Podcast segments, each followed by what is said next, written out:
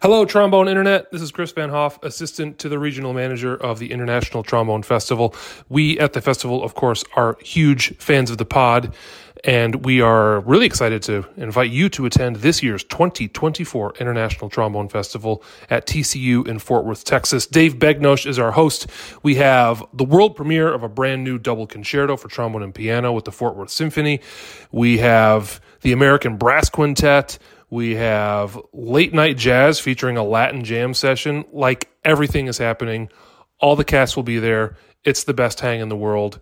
And we hope to see you there. You can register for the festival still online at www.internationaltrombonefestival.com. And it's happening the last week of May. So go register. We'll see you in Texas.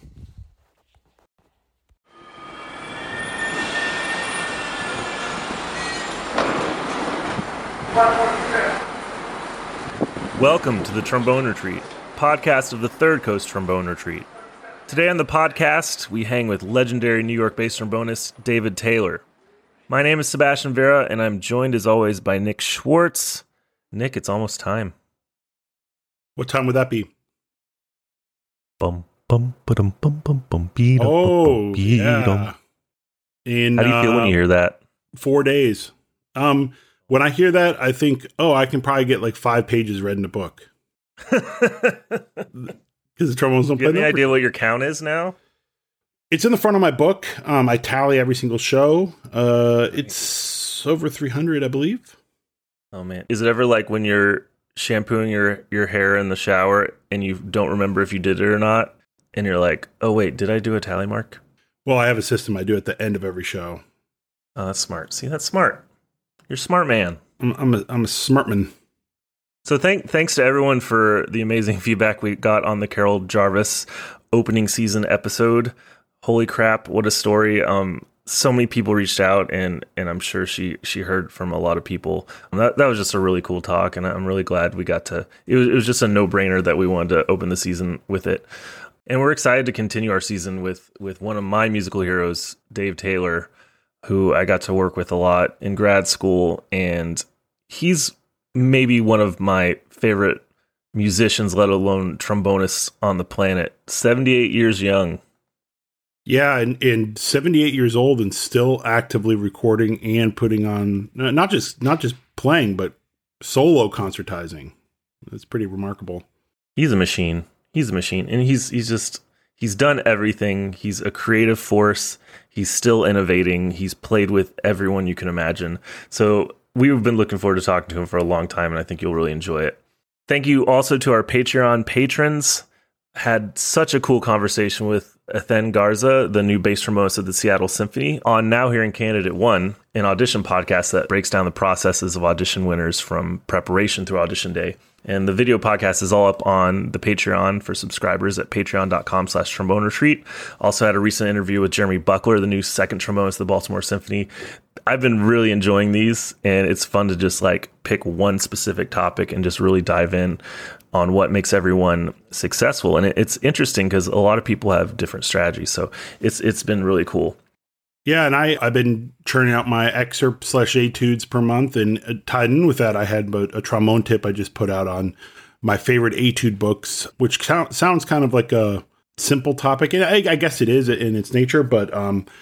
I uh, people who know me, I really like etude books, but particularly how to use them, uh, and I attribute that a lot to uh, I had a I had a teacher that was really good at tying etude books together with like oh, you're having problems with this and this solo, go back to this etude. It's like using them what they're intended for, like a tool in a toolbox.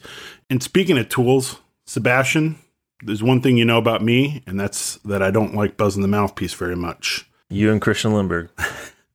I guess I'm a little bit uh, less adamant about it than him, but um, one thing I don't like about it is it, the the difference of resistance. And I've tried all sorts of tools that will mimic resistance of the trombone, but this n- new tool that was sent to me by Houghton Horns called Upsound is a little device that creates some natural resistance.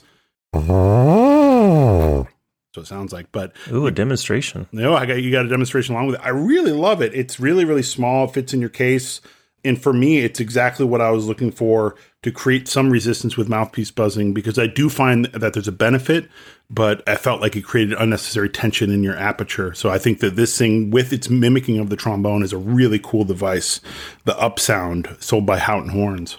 That's cool. So be sure to visit Houghton Horns. Houghton Horns aims to spread the joy of music through providing the highest level of products, services, and resources to the brass playing community. We love them. Be sure to visit houghtonhorns.com where you can shop online, schedule equipment trials, consultations, repair services, and more. Houghton Horns, first class brass. Enjoy this episode with Dave Taylor.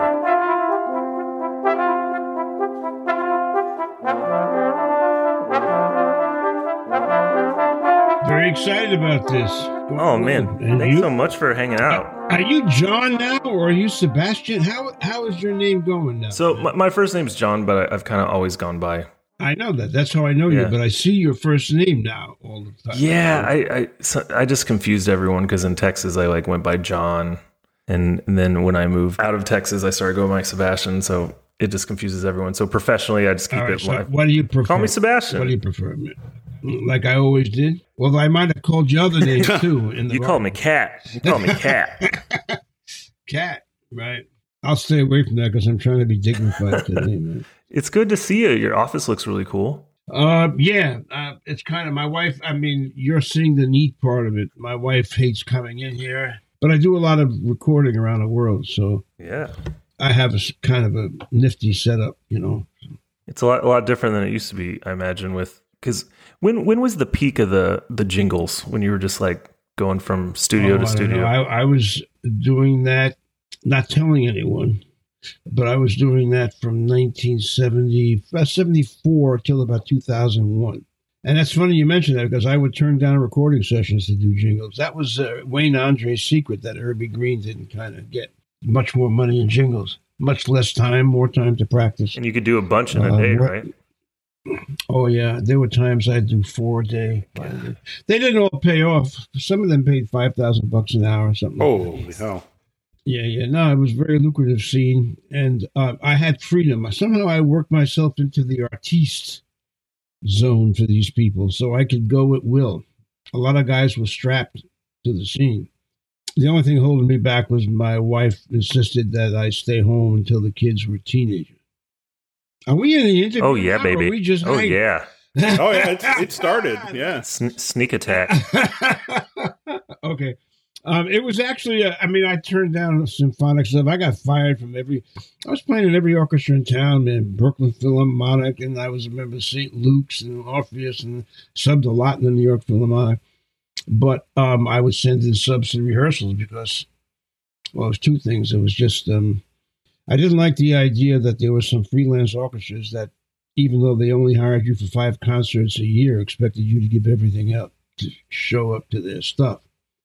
So I never, that was a political thing I never paid attention to. So I got fired from a bunch of places. You, you say it's like a uh, like a badge of honor. I like it. well, it is a badge of honor because um, I'm yeah, still yeah, here. yeah.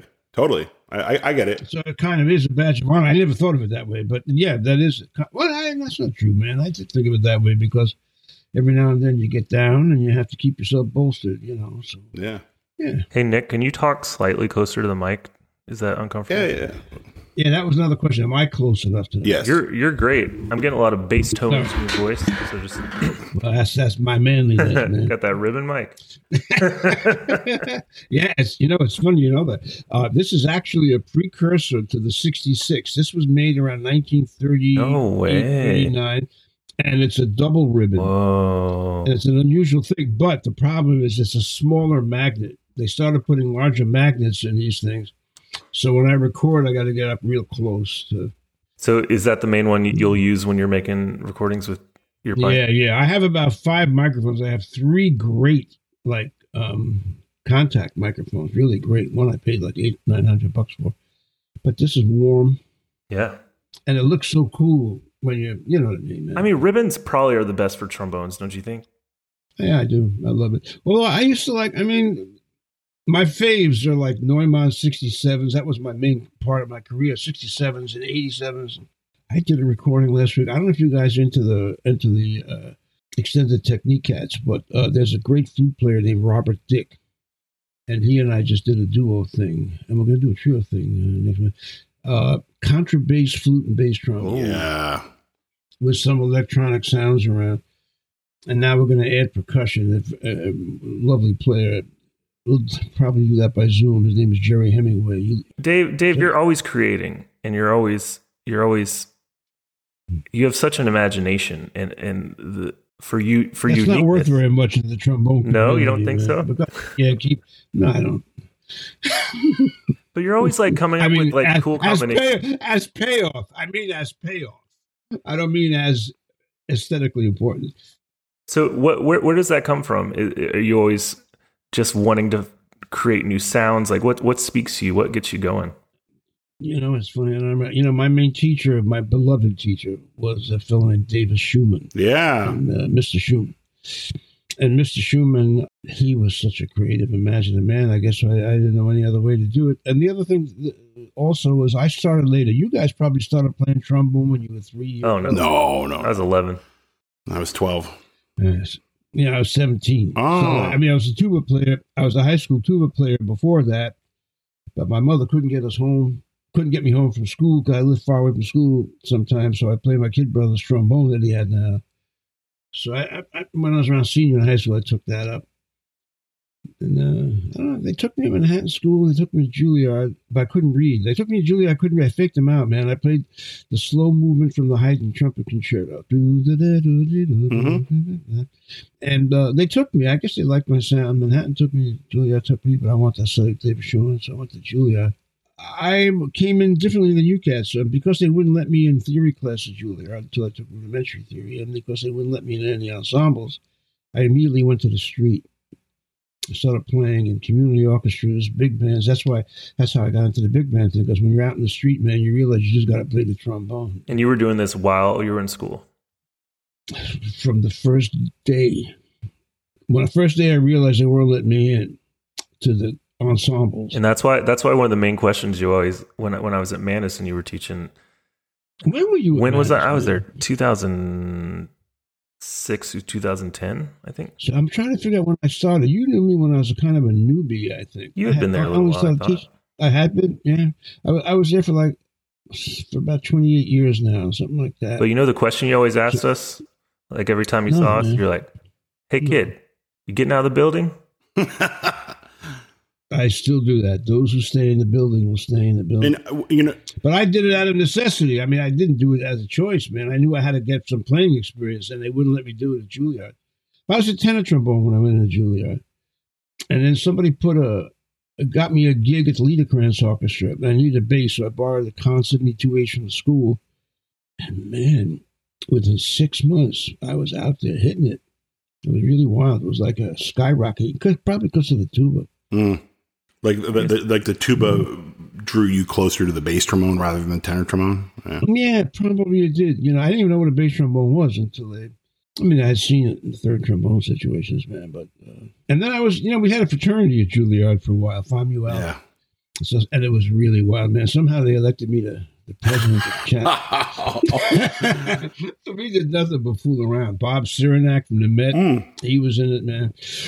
You, you met, you know, was Bob still there? yeah, he, he just he just retired. He just Yeah. retired. I know. I ran into him in the street. So we had a brass quintet: Bob Sirinek, David Jolly, a guy named Garrett List, who wound up teaching in Liège, and Ronnie who Mhm. broke up the damn group because he went because they started up this Canadian brass quintet, Yeah, it's it's and, and so we our quintet broke up. We were New York Brass. How the hell did I get to that? Oh, so because I was the, because I was the president of the thing, we had a bunch of guys there, and one guy's father drove a salsa truck, so I made his name is Andy Felix and tuba player, so I made him the official salsa man of the group. We had a great time, and he told me there was a guy named Alan Raph looking for a guy who doubled on tuba, bass trombone and tuba. Alan Raph was great. Yeah, yeah. I don't know if Oh, yeah. know who he is, but yeah. So I made this one phone call and started my whole non-orchestral career off this one phone call because he was so busy that I never turned him down once. Freebie gigs, non-freebie gigs, whatever. And um, there was no beepers then, man. Uh, this must have been 1966, 67. There's no beeper. So he would call my mother, who was a housewife, God rest her soul, and I would check in with my mother twice a day to see what three times a day to see what subs I had. And he had me working all the time. And I wasn't ready for most of the gigs, you know. I, uh, I was a good, at that point, I was a pretty good orchestral bass trombone player, but I had really very little experience. And they threw me with Bill Watrous and Wayne out, all these guys, man. And uh, I'd sink or swim. And I throw myself at the mercy of Come on, cats, help me out. I don't know how to do that. At first, I didn't say cats. I was humble. you guys don't know me. You guys only know me as a sweet old man. that, that's all I ever think. hey, hey, Dave, Dave, where where'd you grow up? What was your childhood like? I grew up in Brooklyn, New York, in Flatbush. I was born in Brownsville, East New York. I went to a high school called Tilden High School. I luckily, man, never gave enough creds and props to Mr. George Sazlo, my junior high teacher, man. He he made my life, man. Uh, teachers, man, so. And, and what what what was what was Dad doing? My dad was. Uh, oh, I was the first one to graduate from high school in my family. Uh, neither my parents nor my older brother graduated from high school. It was kind of a rough scene, you know. Money was a problem.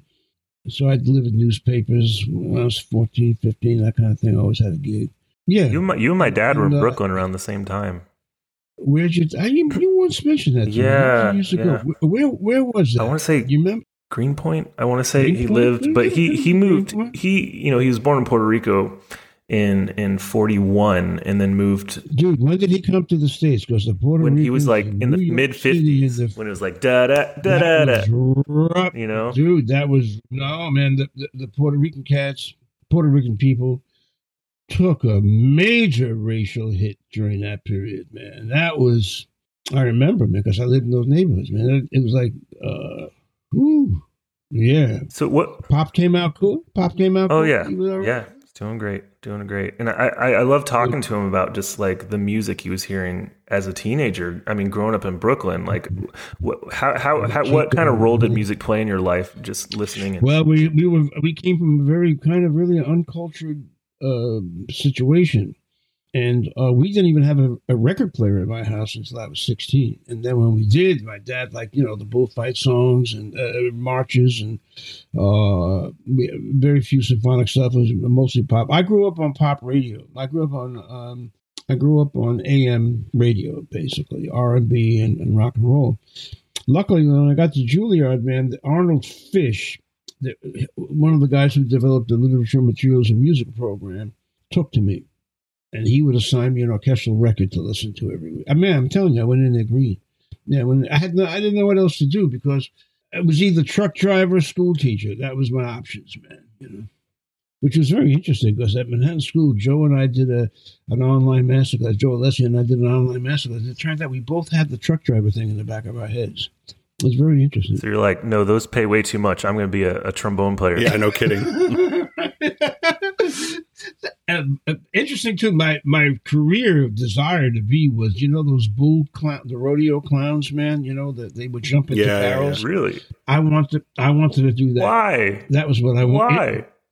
Why? Why? Because they were cats with a sense of humor, but they were Saint Bernards in disguise, man. You know, uh, they were there to save those bull riders, man. That bottom line. But they were joking while they did it. That's how I played the trombone. yeah, but but so so then I started playing. So when I started playing the bass trombone, the orchestras they wanted me, you know, and um, I don't know why. But I had a good sound, I think, at that time, and and my rhythm was different than a lot of the orchestral guys' rhythm because I was raised on pop radio, man. Mm. Laid it down. In fact, Miraculous Mandarin was one of my highlights at Juilliard, man. I remember playing that ba ba ba ba ba ba ba ba ba and riding. I had a Volkswagen. It was 1967. I had a Beetle, and I remember driving down the West Side Highway after that performance, saying, "Yeah, this is it." You know, feelings you remember. This is what I want to do, man. And I lucked out, man. I went up to Stokowski's apartment on Fifth Avenue, auditioned for him, which was really a short audition, man. He heard me. I played the trombone, then we sat and bullshit for a while. And I played the American. That was my first steady gig while I was at Juilliard we play in Carnegie Hall all the time. What, was that when Juilliard was up in like where Manhattan School is yeah, now? I was the last graduating class out of the old building. Man, so you've been working in that building a long time. Um, this is 1962. I tell the kids that man, they can't. Comp- they can't comprehend it because I'm older than their grandfather. wow. And some of some of the rooms probably still look the same, right? Yeah, of the I mean, they made some changes, but what really I love most is on rainy days looking at the elevated train coming up from 137th Street uh, to 125th Street, and I love or going back back down into 116. There's something about the clickety clack, man, that on a rainy day that really takes me back to the early 60s. Yeah, it has that almost film noir vibe to it, you know. Totally, man. And and I go to 125th Street. Man, I was so I was so insecure when my first year at Juilliard again, I couldn't get into anything. And everybody was smarter than I, and they were from international places, and I'm from Flatbush, you know. I wouldn't get off at 116th Street. Uh, I didn't feel like I belonged up there with the kids from Columbia. Wow. So I'd get off at 125th Street and walk up. Yeah. Uh, it really it was a rough. So if you want to know why am I why do I invent? Because I, I was always scrambling right from the beginning, man. You know? Do you, do you feel like do you feel like you've always kind of felt like an outsider in some ways? Yes, yes. I don't know if I sent you this article, but uh, do you know Jacob Garchick? Yeah. Yeah, I know that name. Jacob Garchick. They just did a major Jazz Times thing about him, and he mentioned Manhattan, and he mentioned I'm not going to mention the teachers he studied with. One heavy guy from the jazz department, one from the heavy classical department. He said, but when he found me, he dug it because I saw the big picture. I was like an outsider to him. I treated him like I was an outsider. In other words, I didn't say, "Oh, you B flat or sharp," or you. I said, "No, man, you're losing me. Your overall scope is." That's the way I go. You know, that's how I got, went about it with you guys. Were you there when they wrote a petition to get me out of Manus? I don't. Were you I don't that? recall that. No. You might have been after that, man. The first couple of years I was at Manus, the kids got together, and some now very successful. I won't mention their names either, man. But he's a not jazz music. He, but he's he, what is he doing? Blah blah blah. Didn't work, but yeah. And and and the feeling was when I went to Manhattan School, they kind of brought me into the jazz department, even though I'm the only guy in the school who teaches classical and jazz and contemporary. But I mean, what what It's what's an ideal student for you? Because I mean, you you your approach is is totally unique. And and what, who do you find it Well, works a guy who with? comes to me knows what a guy who comes to me knows what I do. Um, so my ideal student, I, my ideal student is the one who I see growing at a pace he should be he or she should be growing. And I check up on him because I play duets with them first thing come in, so I know who's practicing, who's not practicing. That's all I care about. Who's practicing, who's not practicing, who's making a genuine effort to be a lifer and the assignments will come from there. You know, You know, Dave, you know what I find uh, teaching? We're, we've been talking a lot about this, Sebastian and myself. I find that um, it's not that, in my experience, it's not that kids aren't, you know, y- young students, I should say, not kids. They're, it's not that they're not practicing, they're but they don't, they, they don't, like you said, get out of the building. They don't, they don't know what they should be striving to be. one of the kids from Manus is taking three Yeah, lessons yeah. from me. I don't know who he said. You know who Yeah, I'm talking about? I made Right, I made him do that. By the way, I was like, don't don't just Oh, I study, don't just that. study with me. You should definitely study Uh-huh. with someone else here too. You know, Well, that, thank you very much for that, man. That's that's very sweet. Uh, He um good player, and I have a I have a guy like that. at my- They're practicing three four hours a day, but I'm a fundamentals guy. Uh, I'll practice an hour or literally two fundamentals every day besides my musical. I, I'm practicing. Man, I, I fucking love it. And I, uh, I mean, I'm 78 now. I I, I love it, man. It's- It hasn't go hasn't gone away. no, I invent different things. I try different horns, like uh, you know, different bell thicknesses, mouthpieces. I'm nuts. If I turn this thing around, you'd see an array of mouthpieces. It keeps keeps me interested, you know. And, and now what I'm doing is, you know, I, I do a lot of unaccompanied recitals. Yeah. I, I decided to do. Um, I, I don't like going on the road and having to play at a festival with somebody else's piano player who doesn't know where I'm coming from. So I said, "To hell with it." It happened actually a few years ago quite by accident. I did a festival, a big festival, brass, low brass festival, and they assigned a piano player for me. And the woman was lovely and, and guess conscientious, but she didn't look at my music. I've been writing a lot. She, she didn't look at my music. Finally, at the dress rehearsal, I begged. I said, "Look, please, it's not about you. It's about the time constraints and all of that. Let me just go out there." And so that's what I do now. I, I have one on December 9th at Bargemusic in New York. Bargemusic is a very That's a good cool spot. Yeah, and he's been uh, Mark has been using me there for eight years, playing my own music. So I think what I'm going to do now is I, I just wrote I wrote a piece called Houdini's Lament that I played for the last couple of years, and now I just turned it into a piano duo for myself. I'm going to turn it into a concerto, and so I'm going to play that unaccompanied. I'm, it's about a 14 minute piece. I'm going to play a piece I just finished called Non Torpor. I'll play that 14 minutes. I'll play another piece called The Last Judgment. From I'll play. I'm scared shit about this, but I'm going to do it. I've never really played non-stop, non-stop for 40. This is non-stop, no rest. 45 hmm. minutes. It's exhausting. Yeah, well, it's exhausting. So what I've been doing is I've been searching small mouthpieces. I'm going back to one and a half G style sizes. Well, also, also just the arm, the arm being stationary, holding the horn. Dude, I've got five of those. I go back and forth. No, This, man. the hand hand rest things. Yeah. those hand wrap things. Yeah, but you know what though, man? I mean, they, they're great. They hold up the horn good. They just put the pressure in different parts of your mouth. Exactly. Yeah. you know, so- but it's it's a as long as I and I'll take it off as long as I can keep everything. You know, I move around a lot. Yeah. play. Yeah. Yeah. and and and and what I'm finding from physical therapy, those guys are telling me, man, it might look whack, but you're doing the right thing Yeah. because you're staying limber. Yeah, you're not getting stiff. Yeah. Not And getting and stiff. like sometimes you'll aim down sometimes like and that's kind of a natural I mean, I aim down, I'll I'll switch over there. It's a natural thing I'm doing, but it just uh, kind of lucked out, man. I think that's a.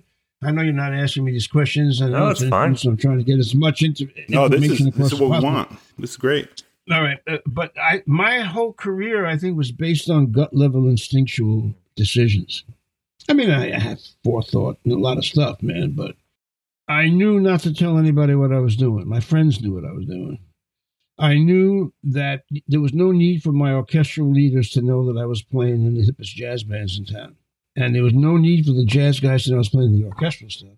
And there was no need for my writers in the recording scene to know that people, uh, highfalutin composers, were writing for me because that would just make them envious. I kept it all compartmentalized. Do you think- I try to tell myself, do you think they'd like kind of ta- typecast you in a certain way? If, dude, dude, baby. I mean, um, wh- one of the problem, one of the reasons I think for my longevity on, and you know, I'm playing solo concerts. I'm playing five solo concerts in New York between now and uh, end of January. I've been doing this for 50 years here, man. So to to do that, the typecasting is a dual edged sword. You get typecast, you make maybe more money in the scene, but you'll call but you'll spoil other scenes for yourself. Non-typecast when nobody knows what the hell you to pigeonhole you you make less money but you have more fun. That you, you know what i'm saying? So so i was playing like mostly mozart for 20 25 years st luke's until i quit got fired and, and all these other groups. I haven't played in orchestras now for a couple of years though. But uh, i played with lincoln center chamber society which is a heavy gig for about 20 25 years and i think playing in jazz bands was a direct I hate that word jazz band class. Uh, was the most direct reason for my success in chamber music.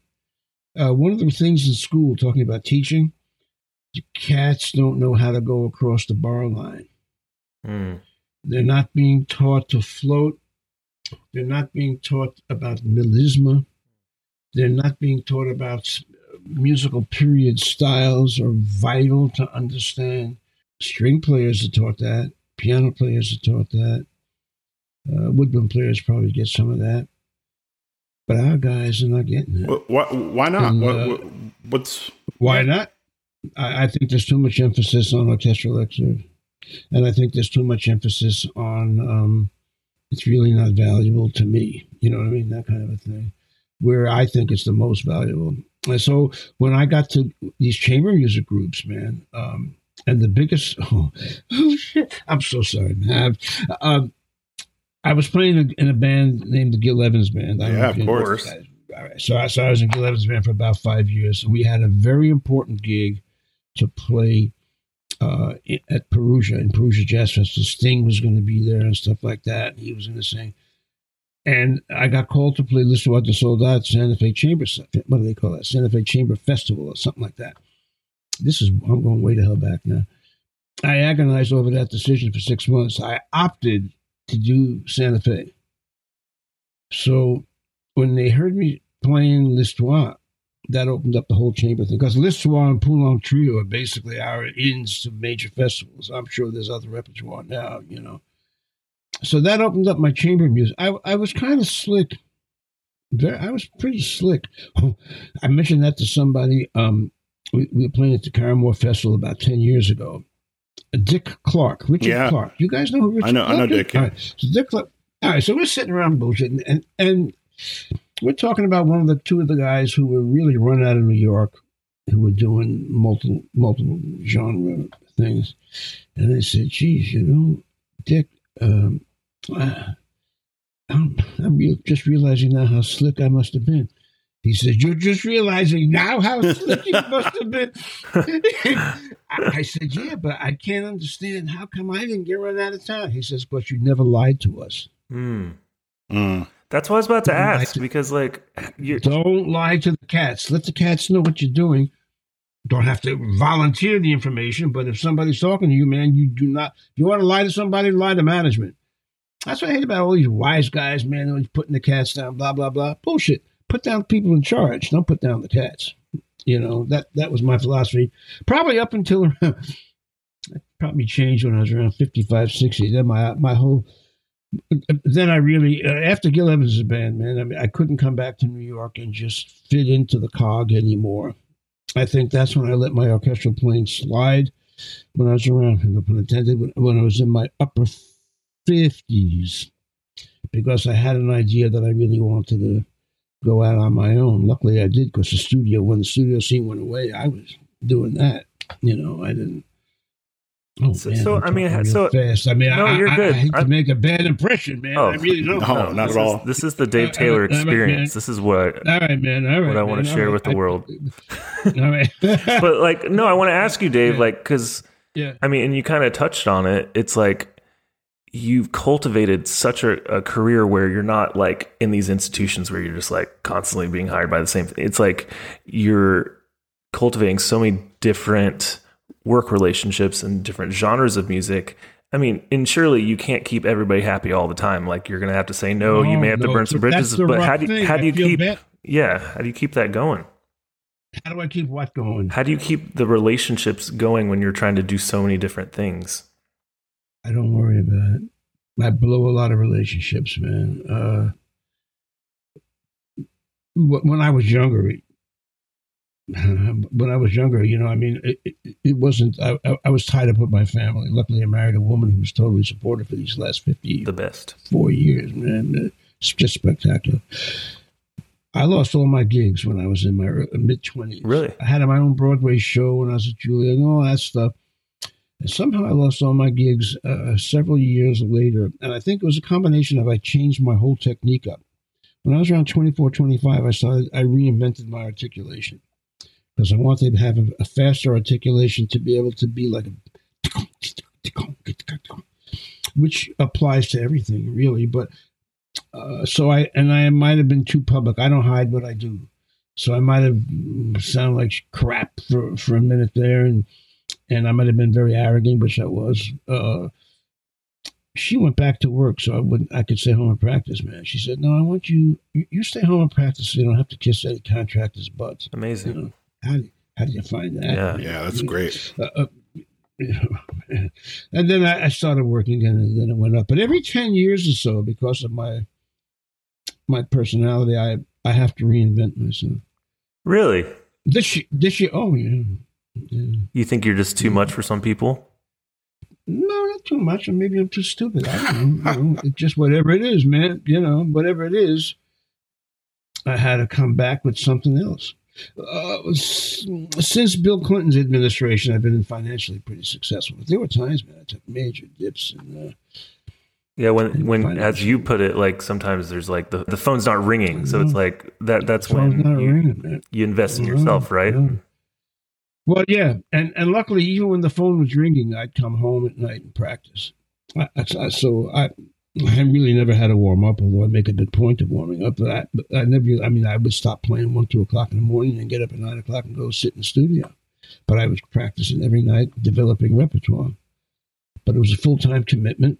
And um, it is a full time. It's still a full time commitment, man. Like I got a rehearsal today. If I don't, I'm a 24 seven guy. You know. So you're saying it's still ne- it never gets old for you. You're still loving it, and you you've always Yeah. had this energy about you, which is just infectious when you're when you're in the room. And so, like, would you say that the single factor that has kept you this joyful about what you do is just that the variety and the creativity? I just love blowing air through a tube. Yeah. Mm, me too, man. I get that.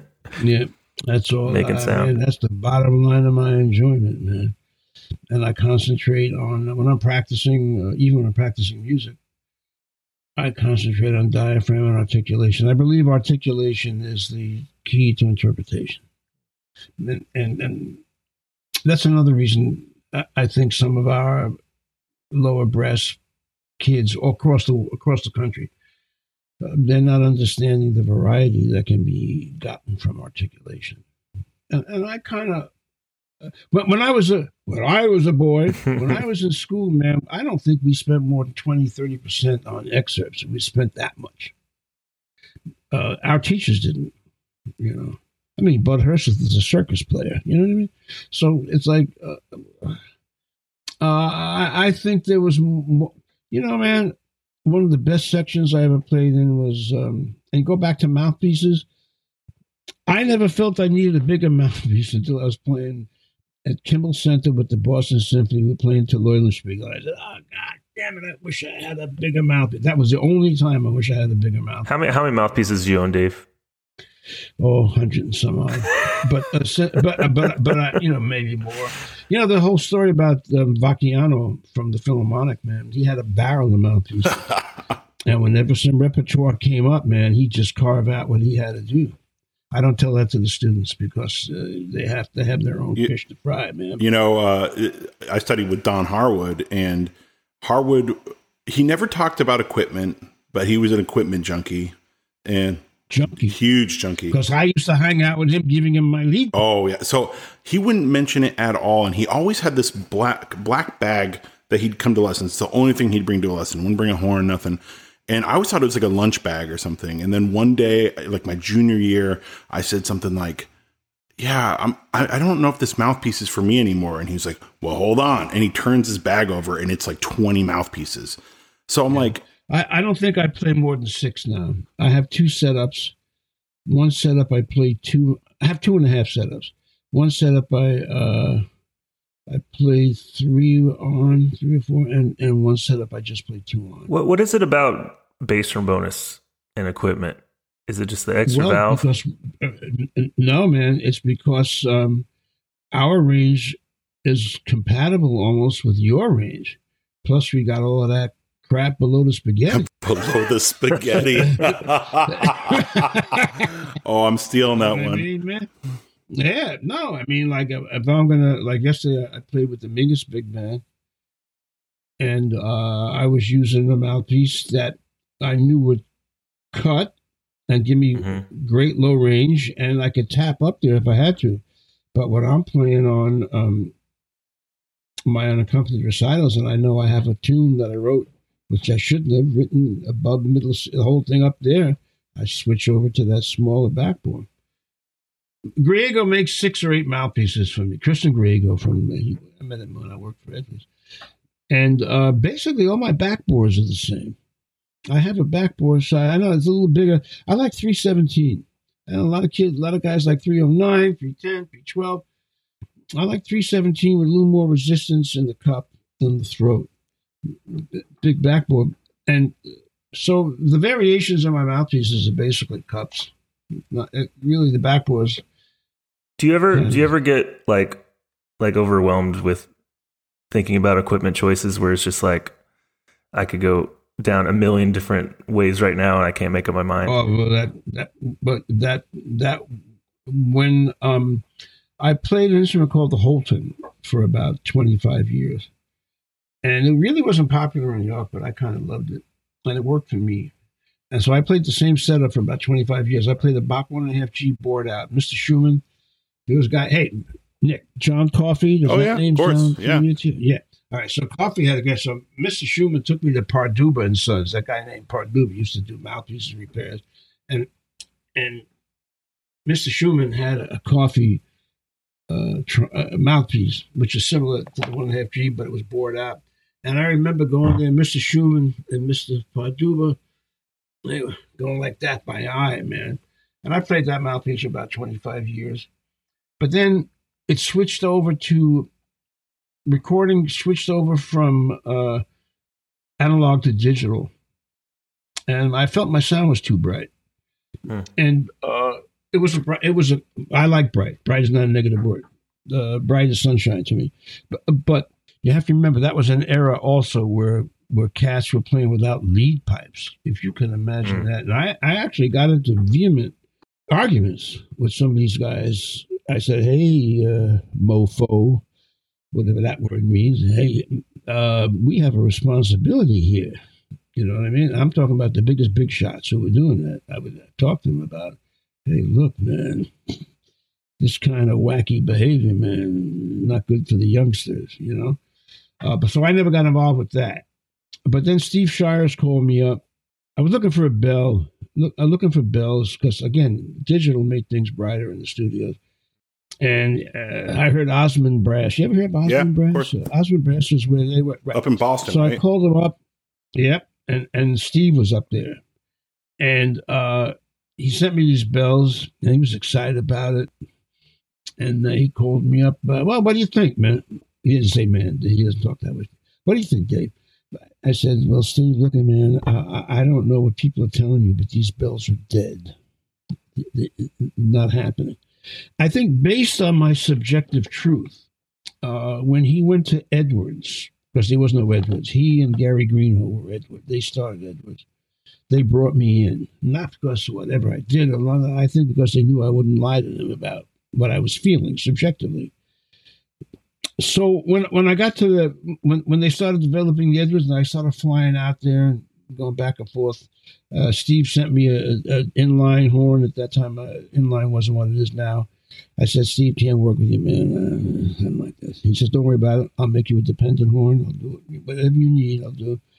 So I still play on the model. I mean, uh, uh, another generation of, of the model that, that Steven uh, designed. But the bells were a problem. So I, I was an equipment junkie. I have to admit, um, getting that Edwards thing off the ground for me. You ever you never there's- miss like simpler times of like the same mouthpiece for 25 years and a horn you can't Dude. modulate too much. Well, no, no, it's a funny thing, man. Again, I when I got to 40, 45, you, you have to remember, man. I mean, uh, oh, forgive me for this, man. Uh, I, I was very, I was playing in only the best orchestras in New York and only the best jazz bands. When I say only, you know what I Yeah. mean? and and only the best rock groups in the first called jingle stuff. You were the you were the Why- guy. Yeah, I, I kind of oh shit, I hate to talk in those terms, but I lucked I, out. I will for you. You And- were the guy. uh, I, I I lucked out, and um, but I was never satisfied because the guys I was running with, I was running with Randy and Michael Brecker, and Oh, yeah. who those guys are. Jon Faddis was my roommate with Thad Jones's band. Lew Soloff and I were buddies. Alan Ru- but it goes on and on and on and on, man. Those guys had style because I started so late. I didn't have style. I felt my style was clarity and always being heard and being in time. And cats can build. The reason I became well known in the studios is because uh, it came about that I was on a public television show with Thad Jones and Mel Lewis simultaneous to playing with Boulez in the Philharmonic. So it became real obvious to people that I could go all those, the protractor. So within after that TV show came down, I remember it was when Leonard Bernstein's Candide was on Broadway. I didn't last long on Broadway, man. I, was, I couldn't handle the It's an honorable job, I know that, but I just couldn't handle repetition.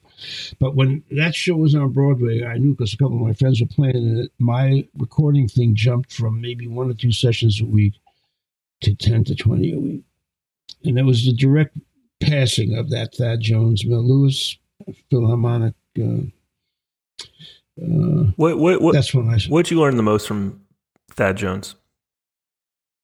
Well, I'll, I'll give you a for instance, man. Uh, by playing in the regular uh, big bands in New York, I thought my time was just hunky dory. But Thad Jones was the first band I played in for any length that was that had developed its own idiosyncratic I mean, it, personality. It, it yeah, it, it's a tight band. That that was a tight band. Tight band, but it's a different. It's a different time frame.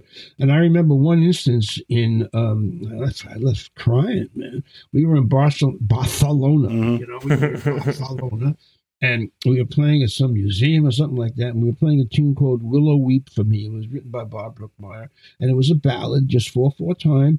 Uh, Jimmy Knepper, and it was just after I had joined the band. Jimmy Knepper was playing "Willow Weep for Me," but and I couldn't find the beat. And that's how a great chamber music th- this, th- th- great chamber music is elastic. Perhaps great conductors doing romantic mu- uh, music and specialists can get that elasticity. The great ones from uh, from an orchestra. Man, I love. I, whenever Gergiev's in town, man, I check that cat out. His Tchaikovsky, man. Woo! So, You like what you're describing, it, it sounds like. I mean, to me, I think of groove, and and that's something that I feel like is so natural in everything you do that is and so important to you. Like, do you, is that when you Oh, first started to really internalize that? don't know. Don't know those answers. But it was around that time that I realized there's no such thing as positive and negative. That was around that time. And maybe if I wasn't successful, I was, you know, now I feel as if the decisions I've made all made sense, even the ones where I quit groups. Uh, I fail a lot. You know that. I fail, man. I just fall on my ass a lot. Uh, there was a period of time when I would repeat solos if I didn't like the way I played them. But then I started playing in front of 2,000 people.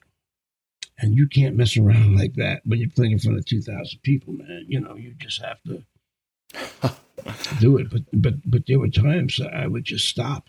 And all right, cats, let's do this again. I'd get lost.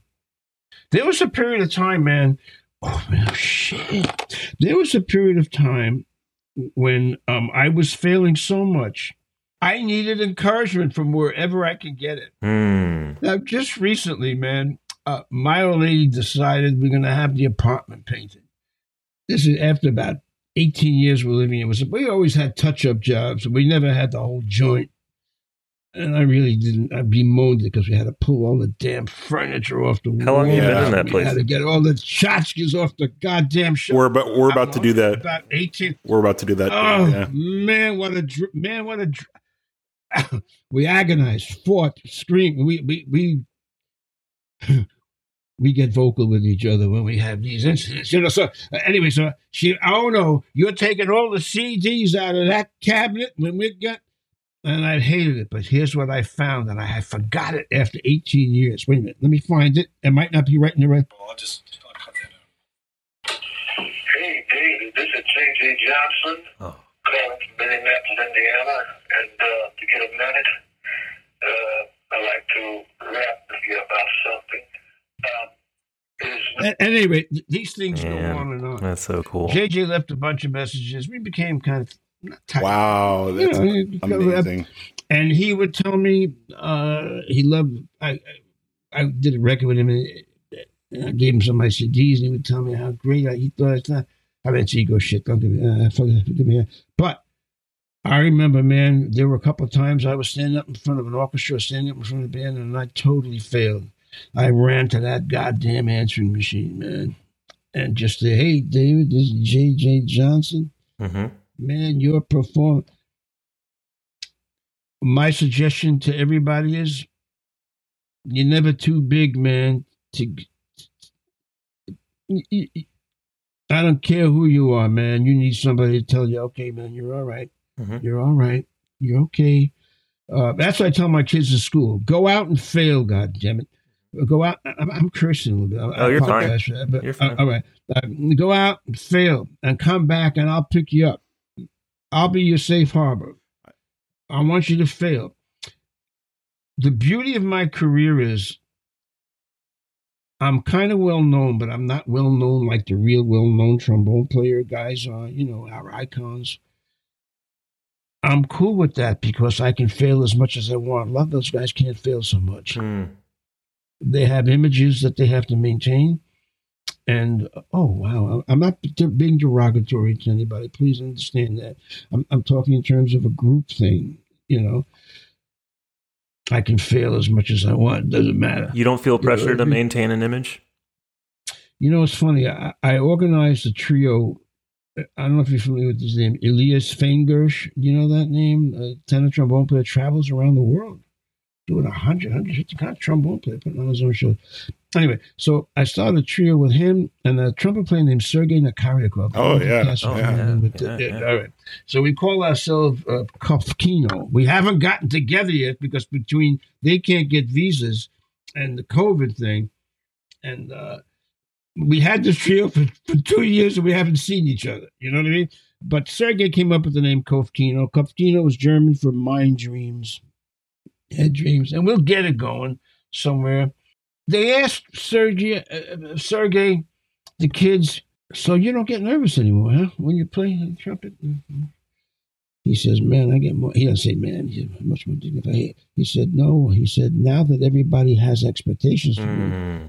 I get even more nervous." hmm That honesty, man. Woo. Yeah. Do you still get Yeah. nervous? Oh, man. do I? Oh, sure, man. Sure. It's re- But I go it's out. reassuring to hear because you, you you present so well. Like Oh no, that's oh man. I mean, uh, well, you have to remember, I practice. Part part of the thing that helped me up for a long time, man. When I started playing recitals, I left it all in the practice room. You know, and by the time I got out there, I was too tired to play. Now I'm kind of relaxed behind it. Ha- have you ever? Have you me. ever? Oh, sorry. Yeah, man. Go ahead. Have Have you ever? Because I, I enjoy your stage presence. Is that something that's just always been natural, or was it ever something you actually like thought about? Well, uh, I did think about it at the beginning. Uh, the first time I played solo, literally, uh, concerto was at Tully Hall. Alan Hovhaness wrote a piece, uh, Armenian composer. Just read that. I want to hear that. Right, yeah, you know, I recorded the whole thing with the New York Chamber Symphony. I'll tell you that story, but I never put it out. I, I might put it out now. Oh, I did this my first record actually at the church on Flatbush and Church Avenue, one of the oldest churches in the. All right, so I played at Tully Hall, New York. At that time, you know, New York Times was there, the New York Star Ledger was there, uh, Post was there, blah blah blah. All they gave me glowing re- re- reviews, man. The, the uh, Times said, "Oh, Mr. Taylor plays superbly, but watching him can make you seasick." You know that kind of Mm. so for about, right. So for about a year or so after that, I tried sitting down in front of orchestras and stuff. I just couldn't friggin' do it, man. And so I said, you know what? This is who I am. This is this is who I am, and this is. so you've always been Yeah, always with your body. doing that. Yeah, right, man. I mean, uh, maybe it's a way to uh, cover up my nervous. I don't even know. Uh, you know, maybe it's that somebody will say, "Oh, you know, when you turn towards a person in the audience, the sound all of a sudden opens up, and then it goes." Mm. I said, "Yeah, that's what I'm trying to do." You know, Well, I mean, it, it's an them, I have to tell them, expressive form as well. I mean, it's movement, it's dance. You're you're showing your musicality and phrases, and Yeah, I'm dancing. I guess I don't know. Um, I tried to stop. That's all I'm going to try to tell you. And that at that point, I I, was enjoy it. conscious. What I am conscious of now is I don't mind talking to the audience. I kind of enjoy talking to the audience and um, explaining to them what I'm doing. they like it. Even to the, yeah, they love it. I uh They actually love it. I introduced your stuff, like a couple videos of you, to my physical therapist because he he's he said, well, no, not not because of the not the reason you think, not for the reason you think. He he, All right, all right, go ahead. he um his thing is he studied clarinet at University of Michigan for his undergrad, and he also is a dancer. And so, he, like a modern dancer, and so his idea, like what he wants wanted to do and wants to do, um, is to in, like mesh those two things together and have like like self choreography and playing. And like he showed me some of his videos, and I was like, okay, you know who you need to see is Dave Taylor, and he was he Oh, was that's funny. way into it. He loved it. Uh, what was his name, man? Because I'm playing with two dance. I'm on December 11th. this Houdini piece I wrote. It's 14 minutes. Uh, Erick Hawkins Dance Company is choreographed where they're going to dance around me, and so I'll Okay. be part of that. Uh. I'm gonna hit you up for the for like uh the the details again, so I can send it like like uh, the website or whatever. Yeah, I'll, I'll give you. I'll send it to him. Is it that. one is going to be at St. Mark's Church on December 11th. okay? I'll tell him. Yeah, he's December 9th is unaccompanied recital at Bargemusic. yeah. Uh, but I'm also playing with a dance company called the Gal Perry Dance Company. That's uh, in June. And for that one, I'll be playing Mahler and Schubert. I got involved with these intellectuals who liked the way I play Schubert. And they, in fact, recommended pieces. My friend Joseph Horowitz uh, writes books and books and books and is well reputed. At any rate, they went around. uh, uh, They, he got me involved, Joe, with this group called the uh, Post Classical Ensemble. They play at Kennedy Center and National Gallery and all that. And they rearranged Mahler 4 Scherzo. There's no trombones in Mahler 4. Yeah, of course. Mahler 4 Scherzo, that's a small one. So they made a bass trombone solo out of Mahler 4. And uh, I did it there. And I also played some songs of the Wayfarer. And the cats dug so hard the way I played songs of the Wayfarer that they incorporated with some of the songs I play of Schubert. And I sing some Schubert. I sound like Tom Waits on a bed. I love it. yeah, some line somewhere, and um, and I'm going to be doing a whole set with this dance company a couple of times. Have you Um, ever? I might be doing it in Brevard. I, I know I'm playing in Brevard. You know Brevard? It's I went to Brevard twice. Yeah. Oh, yeah, I'm playing. I'm playing Daniel Schneider's concerto there, and I think I'm. I might be playing with this great young singer named Sidney Outlaw. Oh yeah, I I know who that is. Yeah. I hung out with Sidney a couple of nights ago, man. Great cat. He might have been. You got to Juilliard, right? What were your years at Juilliard? I was there 02 through 06. He was there after you, I think, a little after you. Young cat. How old are you, dude? I'm 38, almost 39. Oh, man. Young pup. The, You too, Vera? Yeah, I'm 39. I have so much wisdom to share with Nick. You both. we can't do anything about I'm it. twice. I'm twice. I know, I'm twice as old as you dudes, man. And you knew me I when tell I was 20. I, hung out. 24. I hung out with cats your age because um, a lot of my guys are drinking beer on their lazy boy. I have nothing against that, but your cats are still out you. there hitting it. Have you ever? I mean, just hearing you talk about your schedule, and you know, when I was like when you were my chamber coach and I had lessons with Man, you. I I, mean, was you're always you're always doing dude. something. But like, have you ever considered having like a?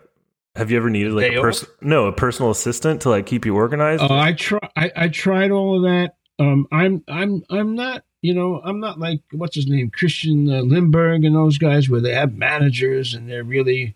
Those are the big shots, man.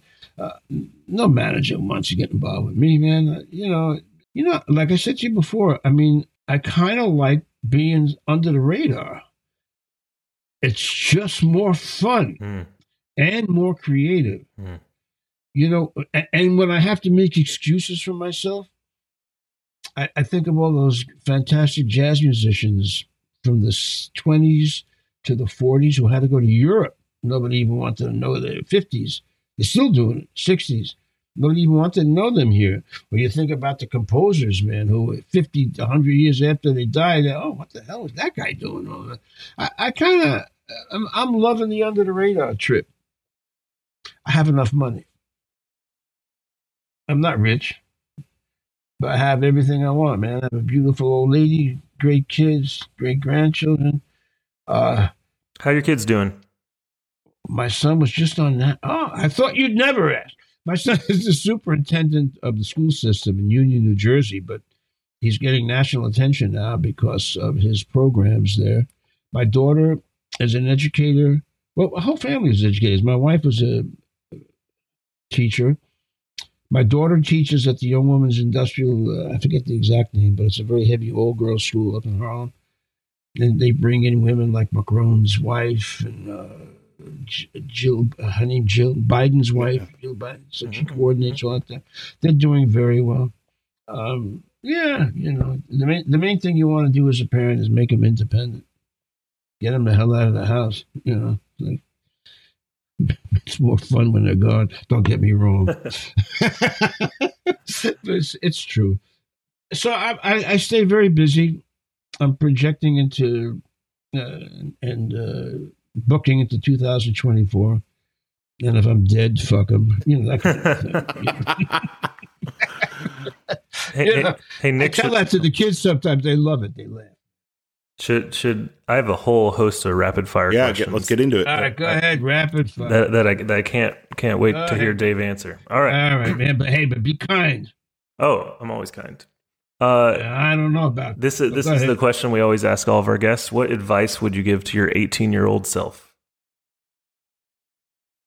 what I've done. I, I have no regrets. I have no. I, I did it the right way. Oh, I'm so sorry.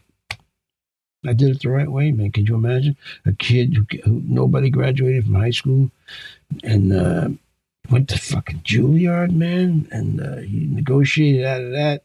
He, he he makes fun of Pierre Boulez, and Pierre Boulez laughs with him.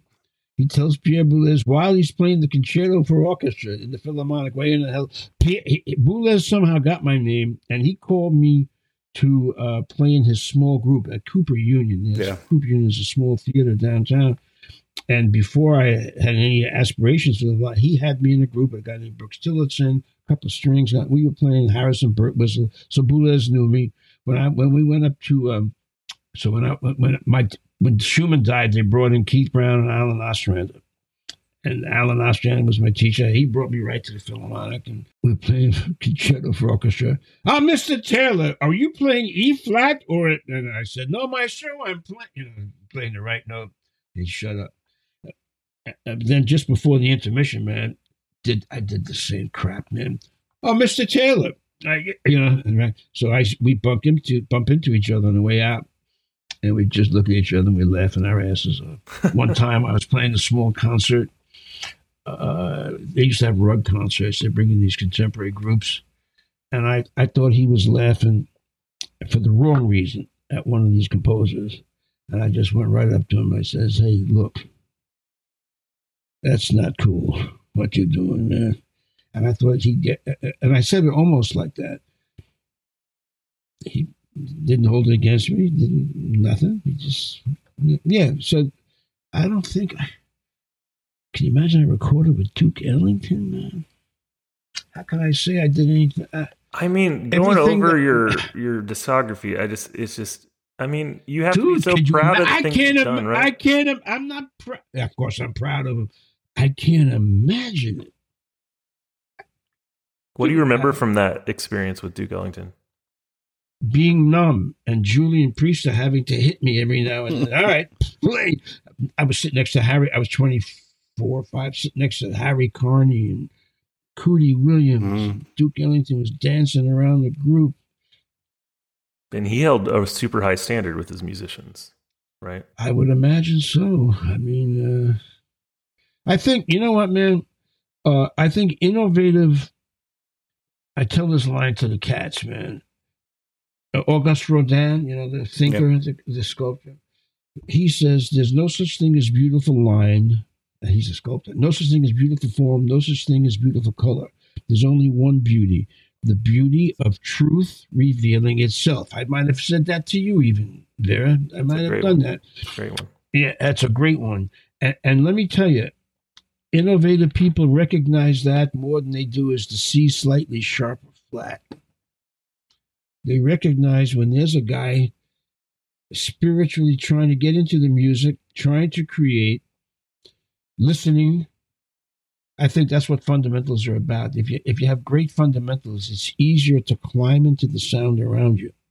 It's easier. One fundament. If you have a solid set of fundamentals, all it is is clicking the tuner of a radio. All these kids don't even know what a tuner is, but clicking the tuner of a radio or or a protractor. uh, You know, from geometry, a protractor, you just notch it over. Style. That's all styles are. If you have an open mind with a solid technique, you can just move across, and uh, you have to have an open mind, dudes. I was walking with Gil Evans, and they threw me out of a restaurant in in Venice. Um, it was it was it was at Gil Evans' son, Miles Evans' 21st birthday. I didn't like the English promoter of the group, right? He somehow walked past my table and accidentally knocked over a glass of water. Happened to hit me on my pants. So I kind of a little later walked over and accidentally Oh, knocked over a glass of water. Right. You got the picture. At one point, I just picked up a pitcher of water and flung it up again. It flung it. And the waiters got pissed because there were frescoes in the restaurant. We're in Venice. So the cats thought it was good for me to get out real quick. So as I'm leaving the restaurant, Gil Evans, he was bored too. Gil Evans yells out, Tucker, that was my nickname in the band, Tucker, wait for me. And we were walking through Venice together that night. Here's what he said to me, man. And this is what you got to teach the students. All of us have to teach the students. He says, Duke Ellington once told me, don't forget, man, it's fucking Gil Evans talking to me. Gil Evans, uh, Duke Ellington once told me, if you keep yourself open, you never know who will come along and pull your coat left. Hmm. And that's what innovators want. Leave yourself open so you can recognize the openness. Uh, uh, this dancer came by last night because we're going to do this thing together. And we're looking at stuff. She ran by me, this Native American uh, fellow, just won a Pulitzer Prize, musician, composer. And she says, oh, I don't know. I don't hear this. I said, baby, uh, listen to this a few times. This is this has happened. So, so you have to leave yourself open, and you have to have the chops that you can vary your technique and your sound. You know, like with articulation, man, it's just not Marcato, Tenuto, eh, Legato. You you have to have your articulation to the point where if you want to go like this, your tongue still knows exactly where to go. That's my whole trip, you know. And uh, no, man, I mean, at this point, I can't tell what an 18 year old what I would have done differently. Maybe so yeah, you wouldn't. more. You, you know, tell man, you know. tell yourself to just like keep doing it, enjoy the ride, kind of thing. it's unbelievable to me, man. It, it it's um And one and one thing, talk, I mean, w- when you're talking about you know truth revealing itself and the way, and this is the way you perform it, and I've I've said this to many I hope people. to perform. No, no, no. I hope to be there. You're not always there, man. You know. Yeah, of course, of course. But like in my experiences hearing you, and I've gotten to hear you play a lot of solo recitals and a lot of performances, and this is literally the best compliment I can give someone. And and I've told this, I probably have told this to you at some point, and I've told this to to many people. It's like Dave Taylor is the only trombonist that when I listen to him, I don't think about the trombone at all. Wow. Yeah, I've heard that before. I don't know if that's a good thing. I think that's That's a very good thing. It's like think about all the baggage There's of more rules money. I have There's in my more head. money in being a good trombone player. you know, no, no. It, it's funny. I said somebody once said to Lew Soloff, if I was there, you know, Lew Soloff, the trumpet, um, man, you sound great. And he said to that person, without batting an eye, because he knows from experience, please don't say that. I'll never work if you keep saying that. You know, it's it. There's there's ways to isolate people. That I understand. Take the compliment, Dave. I love you. on, I love you. No, I you. No, I'm just to let, I just I'm- want to let you know business is business, brother. You take me away in the music. You take me away in the music is what I'm trying to say. So No, you, I, mean, I, uh, I, I love that. I love that, man, because that's who I gear for. I play in front of people. I don't play in front of trombone players, basically. You know, so. So you you've definitely set a record for the longest answer to a rapid fire question in podcast history. So I was just thinking that. Good question. No, I, I said maybe get laid more. All right. Yeah. take care of your teeth. hey, wait, wait, wait. Well, yeah. I remember you told me that crap. once. I brush your teeth, man. Yeah. That's, Okay. That's expensive. Go ahead. Next question. Okay, If- so this is this is going to be a, probably a very hard one to answer, but they're is all there hard. is Yeah. there is there a most profound or memorable musical experience that you're most proud of that stands out?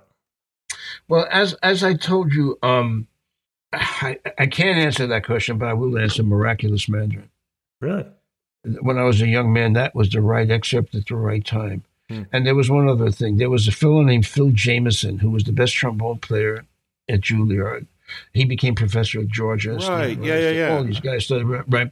Phil Jameson and this guy, Bob Moses, clarinet player, the best clarinet player at the school at the time. Don't forget, I was a nobody. I had, couldn't get arrested in the school.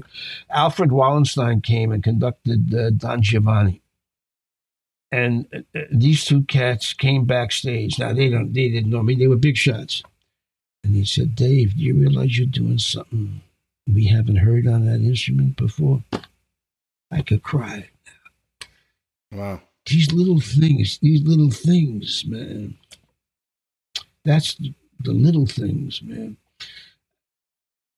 Or Wait. hearing a colleague, I won't mention his name, uh, uh, uh, the, the, the Grammy Awards. You know those people, the Grammy Awards. No, Um, never heard of the Grammys. What, what is Right. that? Tell All me right, about so it. I'm, I'm, I'm like on 14. I don't know how somewhere between 14 and 18 Grammy Award. Yeah, no big deal. like. Yeah, I don't. I don't know how many. around no, the that's a house, big you know. deal. No, that's a big deal. But I don't know what they are. But I looked it up once. Um, so the the Grammy Award organization they give out awards for the most valuable player, and if you and, and if you get it five times like in a row, they don't want to give it to you anymore. So they put you in what they call their Hall of Fame. So I'm sitting next to a colleague. We both had four of these awards. Four wasn't my instrument, and they called my name, but they didn't call his name. And and the way he went, "Ugh," that let me know that uh, you have to value everything. You know, and we're not talking about family now. We're not talking about. I'm just talking straight ahead. My wife knows that there's no way she can curtail my playing because if she did, we wouldn't work. You know, she knew I was. I my first date with her, man. I took it to hear Stravinsky Octet, Whoa. and she dug it. I said, "All right, All right. yeah. we're baby. Yeah. Bring him on, man. Bring him. But I did start traveling. My sister-in-law, um, when I was 65, she made me. She said, "No, look, get out of the house. You have to get out." You know, I was proud. So I started traveling. We went to Africa for a month, and then we went to India several times. We went to Myanmar, uh, Machu, Machu Picchu. I mean, we. I, I've been besides working in Asia and stuff like that. We. I started taking about a month down, but this changed during COVID, of course. All right. So we haven't been on one of those in a long time. Yeah. Ne- next question for you. There's a billboard that everyone in the world can see, and you can write whatever you want on it. What would you write? He tried. Oh, I like that. I really like that. Good. That's good stuff. Good He one. tried. Well, I hate to use the past tense. He tries. There you go. He tries. I'm not a I'm not a rear view mirror mofo. You know what I mean? I'm like You're living it. I look in the rear view mirror, man. You know, so I have a b- bad memory. You know, Could could you live anywhere other than New York City? I went through that once in my brain. I I thought uh, I thought about that. I haven't thought about that for several years. Uh, the only place at the time I was thinking about it was Amsterdam. Hmm. Why Amsterdam? ve- a very a very human a very human it was i don't know how it is now very human i'm actually doing uh via zoom i'm i'm coaching three big bands from the amsterdam conservatory next week Oh, cool. But yeah yeah it's kind of yeah that's it Yeah, I really, you know, I really hope that you you you're able to to get busy coming up. It sounds like you're just so bored and never getting to do anything. So um you know what i tell you the only thing that's bothering me is air travel man you don't like it? not now no i, I tried i tried playing brass screw off bells Hmm. and I have about four of them. Holton even made me one back in the eighties. Really? great sound. Was so. Oh yeah, um, I I worked for Holton. Uh, I worked for them for about ten years, and uh, so I got close to the designers, and uh, they actually made me. Uh, they actually made me three screw off bells. They one. Uh, I mentioned this to Jack Schatz. I sent. a- I went to my storage. You know Jack Schatz. I love Jack. The bass trombone. All right, the bass trombone player. uh, He, he's playing. Uh, does the orchestras, the shows. About. He's a Holton freak. Yeah, his his Holton he has is a real special horn. Oh my god. Yeah, but he's a Holton freak, you know. And and um, worst case scenario, he puts me down for, cha- for for not playing a Holton. Best case, best case scenario, he doesn't realize he's behaving like Bob Dylan's fans when he moved to electric guitar. He doesn't get. That. I'm gonna have to tell him that. Damn you, mofo! You're just a treating me like Dylan went to electric. Uh, so, but and then Edwards, I have a bunch of. I have about five screw off, six, seven screw off bells. I can't play one of them. I tried playing a carbon fiber one, and I took it to Europe this summer. Whoa. It's a different sound. It's Yeah. not a. It's it's not a um. Does- It's not a. It's not a brass sound. But I walked on that airplane like a champ, bro. Yeah, yeah, just like psh, throw it. Walked on that airplane like. So a that's champ. your biggest I- fear is like the just the your horn being Yeah, I, I I used to ship them in um, underneath in big golf hard. Yeah. There's a fact there's one back here hard golf Yeah. cases. Then you're at the mercy of the handlers. yeah, yeah, yeah, yeah. doing so I always get nervous. I, I just don't want to be nervous. And they say, uh, I'll see what happens. I don't know. I mean, I, I'm still I'm still messing around with horns. It's fun, man. You know? So there's a desert island. You can only listen to one composer. Who's who's that one Well, composer? of course, it's Bach, man. yeah, Bach. Maybe I'll sneak in the Mozart Requiem. Yeah. I'm sorry. I'm, that's breaking the rules. You can only do Right. one. I was once Bach. on a row. I, I was once on a row with Barbra Streisand, and she had a recording session. I think it would have paid like a thousand bucks, fifty or something like that. But I was playing with the mostly Mozart festival, and they had a rehearsal of the Mozart Requiem. I said, "Hell with it, man! I'm playing the rehearsal." And I, and I went to the rehearsal. Re- Mozart Requiem, man. Yeah, Ooh, Lacrimosa. Never gets old. Never gets old. Oh man, that was the beauty of it. I, I sight read. I didn't read, but uh, the first time I played with the Boston Symphony, man, I, I had to play at Carnegie Hall, no rehearsals, Beethoven nine, and um, I'm sitting next to Norman Bolter. And you guys, you, you, you young mofo's, you know who these people are, Of right? course, yeah. All right, all right. So I'm sitting next to Bolter, and Ron is over there, and uh, you know the normal solo thing where we come in and. But there's another spot where we're just playing with the strings. It's kind of nondescript, you know. So I'm sitting there at Carnegie Hall, and I'm doing my Taylor disco act over over this extra bit of stuff we do. And Norman is sitting next to me. No, no, no, no, you're in the wrong spot. Then he realized I wasn't in the wrong spot. That's it. Oh, you asked me about moments, man. That's a moment right there, man. That's funny how I got that gig. So I'm down at my I'm down at my nephew's wedding in Sarasota, Florida. And I didn't bring a horn. I, th- I think you told me It the was like- story once. I You're did. being- oh, you're in the, you're in I'm- bathroom. I'm, I'm in the bathroom. Right? I remember this story. Go on. oh wow! When did I tell you this, man? I hey, I listen to your stories. I remember all your stories. You- You're such Oh, a good man. storyteller. You're like, I got one hand on my phone and the other right. Is Right. I said, "Oh, you do remember, man? All right, how many years ago was that?" Uh, because I probably was with you right around when that went down. 2000. I I was at Manus 2006 2010. Yeah, that could have been 12 years ago. So I'm in the bathroom and I'm doing that. And I had a drink or two. I don't remember if I had a drink or two. And this Swedish guy or Norwegian guy gets on the phone. He says, uh, Hello, Mr. Taylor. I'm uh, so and so from the Boston Symphony. And we need you to come down and blah, blah, blah. And, uh, and I thought it was my friend Soloff. You know, I said, Come on, Lew. Stop it, man. I- I'm standing here, head pot, and, and, and, and, and I got one hand on my thing and one hand on the phone. And, and he starts laughing. He says, No, no, no. It, it, it really is. And call Ron Barron if you think that, you know, it's not. So we, we need you to come down to Carnegie Hall, and we have no time to rehearse. We just have to do the gig, the concert. So I called Ron Barron up. I said, Ron, what's going on, man? He said, uh, well, it's true. Doug is out, and we, we want you to come in, man. And I said, okay. Um, I said, but Ron, I haven't played my horn in three or four days. I haven't. And we went on and on and on. And then Ron finally says to me, look, Dave, you want the gig or not? Yeah, yeah. So I said, you, you know what I mean? I want the gig. So I took a special flight up, warmed up real fast, and went to this gig. The thing that pissed me off about it was they didn't hire me for the tour until they heard me play the thing. They would have, you know what I'm saying? That's how freelance works, man. That's how Yeah. freelance. right, is that the end of the question? What another question? What do you I got. I, oh, I got more. man? I'm uh, giving you fucking novels on all these quick. Yeah, I know. man. I'm sorry. Ha- Here, here, here. Look, I'm, I'm, I'm looking forward so to this happy. novel. You guys are so happening, man. Uh, you know, I just, you're making me feel totally relaxed. I'll probably regret it in the morning. We're having fun. No, you're great. All right, all right, How, how, how do you how do you define success? I've kept my family together. Hmm. There you go.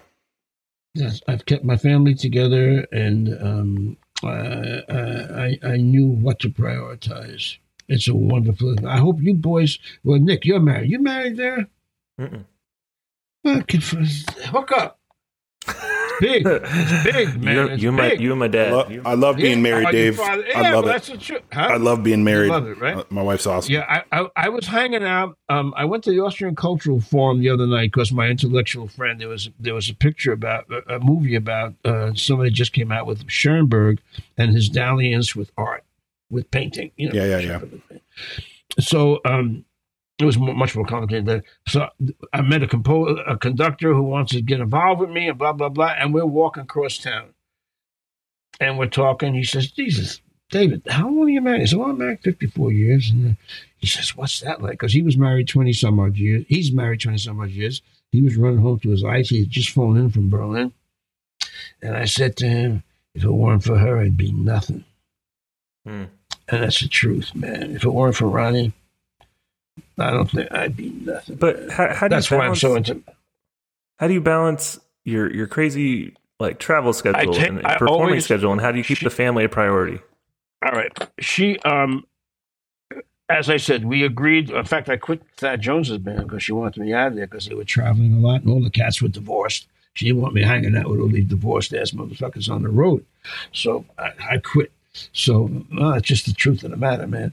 And uh, um, I didn't regret it because I used my education. And that's what you have to teach these kids too. They are being exposed to these schools, to all idioms, all genres. So I used my education.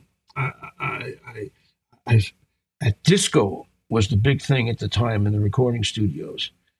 So I didn't have to know how to swing like a mo, you know. Disco was even eighth note. Bach, Bach, that's Baroque, man. That's even eighth note stuff, man. Shite, shine, and um. What was the question? How do you define success? Oh, wait, all right, so, all right, so, so, so, so, so I said, I said my fam, my family stayed. Yeah. Oh, oh no, no, Um, sorry. My question was, how do you balance? How do you, how do you keep all the family okay, a all right, priority? All right, all right. So, um, my wife is always goes on the road with me.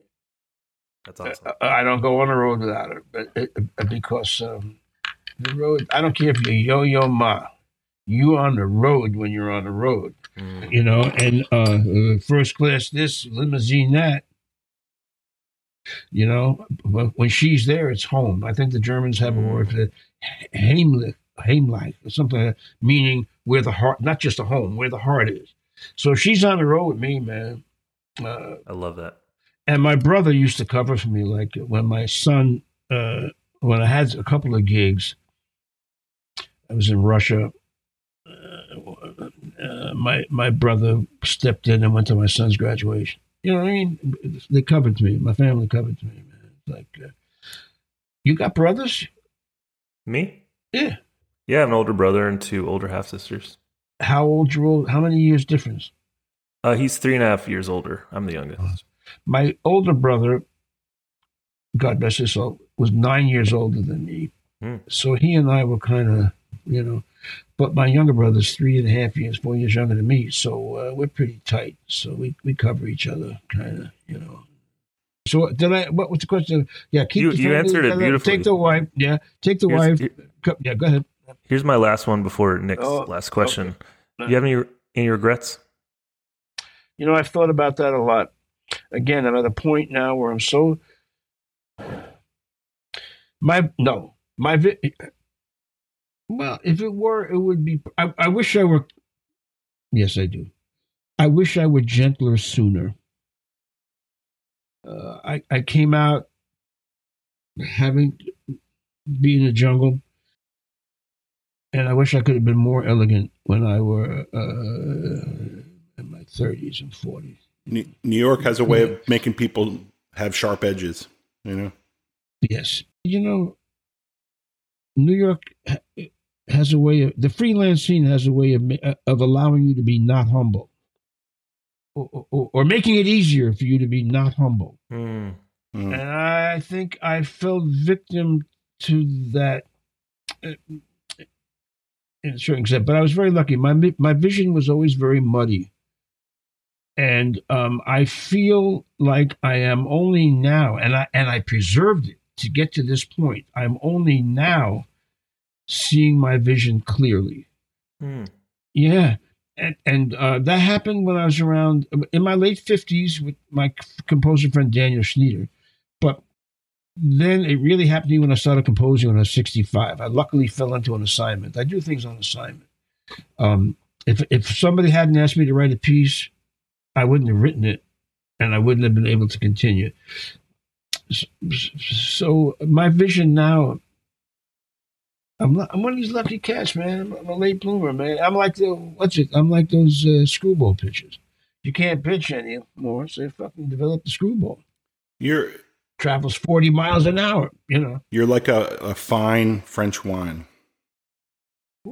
Ooh, baby, I love it. I, I've been into rosé a lot lately. oh yeah. From France, mixture of Shiraz and a couple of I could, not much. you know, I can see you being a rosé guy, and I, I mean as a compliment. No, but I wasn't. I, yeah, I know. I wasn't always, man. That's funny. This summer, my wife said, "Come on, let's go, pink." Come on. And uh, I was always, uh, I was always a bourbon and beer. I was always a bourbon. I don't want to tell you what else I was, but I was always a bourbon and beer. you can. I nah, no man. Those are those days, man. Uh, but everybody knows anyway. So, um, I, I like to party at a period of my life. You know, always practice though. Hmm. Always practice. Work hard, play I hard. was- yeah, man. I, I would plan out my hangovers for specific. Yeah, for a specific day, so that I couldn't practice. I just had to lay there. Oh, good. You know. You hear that, kids? Plan out your hangovers. It's not it's not bad Uh, I used to advice. bourbon, uh, Canadian, uh, Ro- uh, what was it? Royal, uh, can, can, Royal, um, what the hell is Crown it? Ro- Canada Crown Royal. right? Crown Crown. Royal, man. I used to have a million of little purple bags. Crown Royal, then it bourbon and beer, then it was vodka, and then it was um, uh, then it, then when I had to stop doing all of that, it was uh, white wine. Couldn't drink beer anymore and uh, so I stopped drinking wine too. I, I stopped drinking. Period. Uh, Not even for you know dinner party. I might have a glass, but this summer I, I eased into rosé. You put, It's a you nice put your thing. pinky up. You put your pinky. No, I don't put my pinky up, and we don't drink it out of wine glasses. You know the the new the nouveau thing, man, is like uh, tumblers. Yeah, yeah, yeah. Kind of- so, so we drink it out of tumblers. But I don't know, man. Uh, I'm, I, I pray for health. You never know. My age, you never know what's going to happen. If anything happens, I hope it happens quick. you know, I think the number one thing is though. I mean, I just you just have an energy for life. Like you're loving what you're doing. I think that keeps you healthier than anything you do. I'm, I'm, I'm praying that I'm praying that you're correct. I actually pray all day. You know, I'm not religious, but I pray all day, all day long. Oh, please, you know that kind of thing.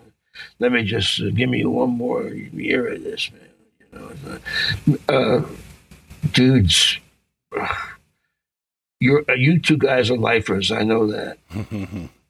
You couldn't be in the better dudes and you're doing the right thing now too. You know, I really wanted to be on this interview because you you guys are dealing with a different thing. I, I've done a bunch of these podcasts, and they're all wonderful.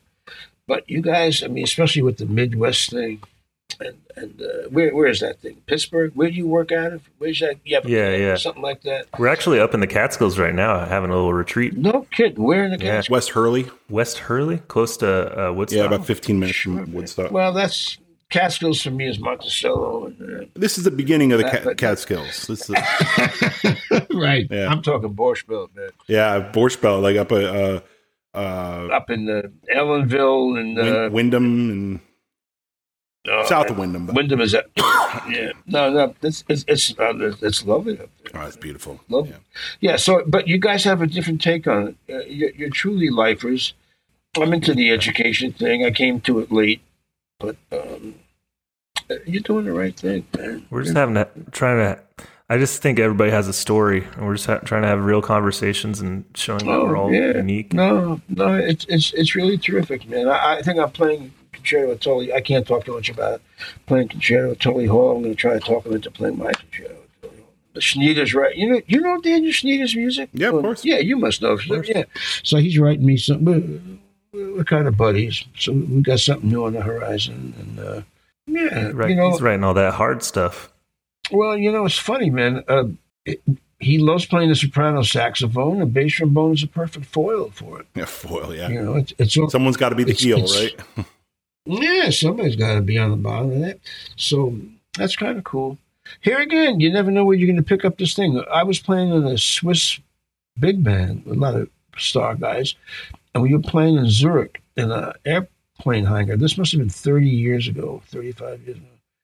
And he came down here, and he, I was soloing with harmony and stuff like that. And next day, he found out I was eating lunch someplace, and he came and joined me. Usually, I push people away. For some reason, I didn't push this cat away. And he said, "All right, look, I'm, I'm starting a trio. I'd love to write for you. Why don't we do it? I'm going to move to New York." Then we've been families, friends, and we. You're a little younger than me, older than you cats, but you're a little younger than me. And now This- everyone's playing his music because of you. Oh, I don't Trombone know players. me, but he's written me duos, trios, concertos, sonatos, Sonatos. and uh, we. right. No, he's a good writer, man. He's a very good writer, and uh, so I'm always. What else would we do, man? Uh, Man, I have I no can't hobby. wait. You have a hobby, well, right? I know that's what people always ask. It's like, well, I mean, Yeah, my I, job I know. is they like, ask I me that my all the job. time. No, they ask me. Yeah, right. Podcasting is my hobby, I guess. Cooking. Cooking is my hobby. Who do you Cooking listen to? Who Nick. do you got? What what non musical podcasts do you mofos listen to? Oh man, A lot. I, I am love addicted to podcasts. sports podcasts. It's bad. I love podcasts too, man. It's a uh, great medium. Yeah, it's, it's it's just spectacular, man. Uh, whoever, whomever they are, if it's interesting, it's totally cool. But look, at you had a question. Is that the idea? How do you yeah, end Nick. this thing, Nick. man? Nick has. I can't wait to hear your answer Yeah. to Nick's question. Okay. Oh God, man! I, I answered everything wrong so far, man. So let, let's let's keep going with a hundred, batting a thousand. Hey, are you guys into baseball at all? Well, there's a wonderful series going on now, man. Uh, I got I got hit in the head uh, by baseball at a Detroit Tigers game. That's true story. and, and then That that explains a lot. thusly the bass trombone. Exactly. Yeah. Um, okay. Go ahead, here's my Nick. question. Yeah. Oh man. What do you think students are not doing enough of, and they need to do more of? Well, I mean, now the now the uh, the go to word is improvisation. Uh, they're not. Repeat the question. What are students not doing enough of that they need to be doing more of? I tell students, um, those who stay in the building will stay in the building, but there's one way around it. You could make school the street if you can just shed peer pressure. I, I think um, as individuals, we're all cool. But once we get together, the students, there's always some kind of iconic sound. There's always some kind of proper way to phrase. There's always some kind of proper, given the time frame, some kind of proper this, some kind of proper that. They're afraid to think for themselves. This is time. This is what, you know what, man?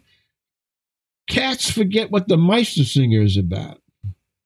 That's one of the heaviest pieces in the repertoire.